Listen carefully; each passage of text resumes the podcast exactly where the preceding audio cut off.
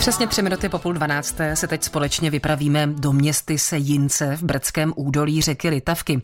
Krom nedalekého vrchu Plešivec, kterému se přezdívá Olymp Brd, tady totiž najdeme jednu památku celoevropského významu. A řeč je o dřevouhelné vysoké peci Barbora, která v současné době prochází revitalizací.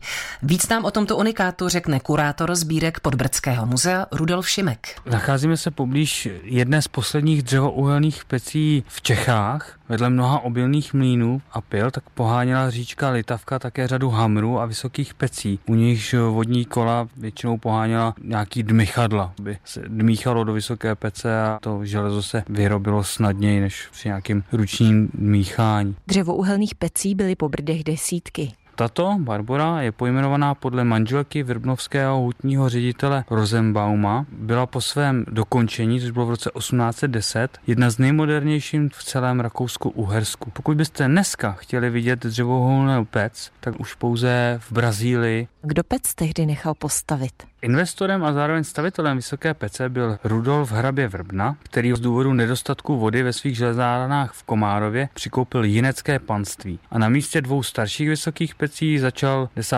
července roce 1805 se stavbou právě Barbory. Nešlo jenom o stavbu Vysoké pece, ale postavil k ní i přilehlou slévárnu, ve které se z roční produkce 1100 tun surového železa část odlila na litinové roury a další obchodní a strojní odlitky. Co dalšího se tady vyrábělo? Výrobou letinových rou slevárna vynikala, ale lili se zde i hlavně děl, dělové koule a kamna. Ovšem neznáme odtud uměleckou letinu, protože na tu se specializovali v Komárově. Dřeva na výrobu dřevěnou uhlí však v Brdech rychle ubývalo a vývoj šel dál. Tak začaly na Kladensku a Ostravsku růst vysoké pece, které využívaly kamenné uhlí a jejich provoz byl daleko ekonomičtější. V důsledku to znamenalo postupný krach většiny vysokých pecí využívající dřevěné uhlí. Huť Barbora ukončila svoji činnost v roce 1874. Dalších 12 let to vodní dílo bylo bez využití, přičemž pak v roce 1886 vznikla v jedné části pila. Druhý život objektu a s tím i využití vodní síly bylo ukončeno v roce 1951. Následně objekt až do roku 1973 využíval zemědělské družstvo jako skladiště, no a v současné době má objekt novou střechu a plánuje se zde nová expozice mapující železářství na Podbrdsku.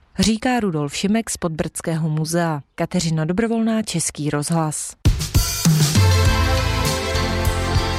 Český rozhlas Plzeň. Rádio vašeho kraje.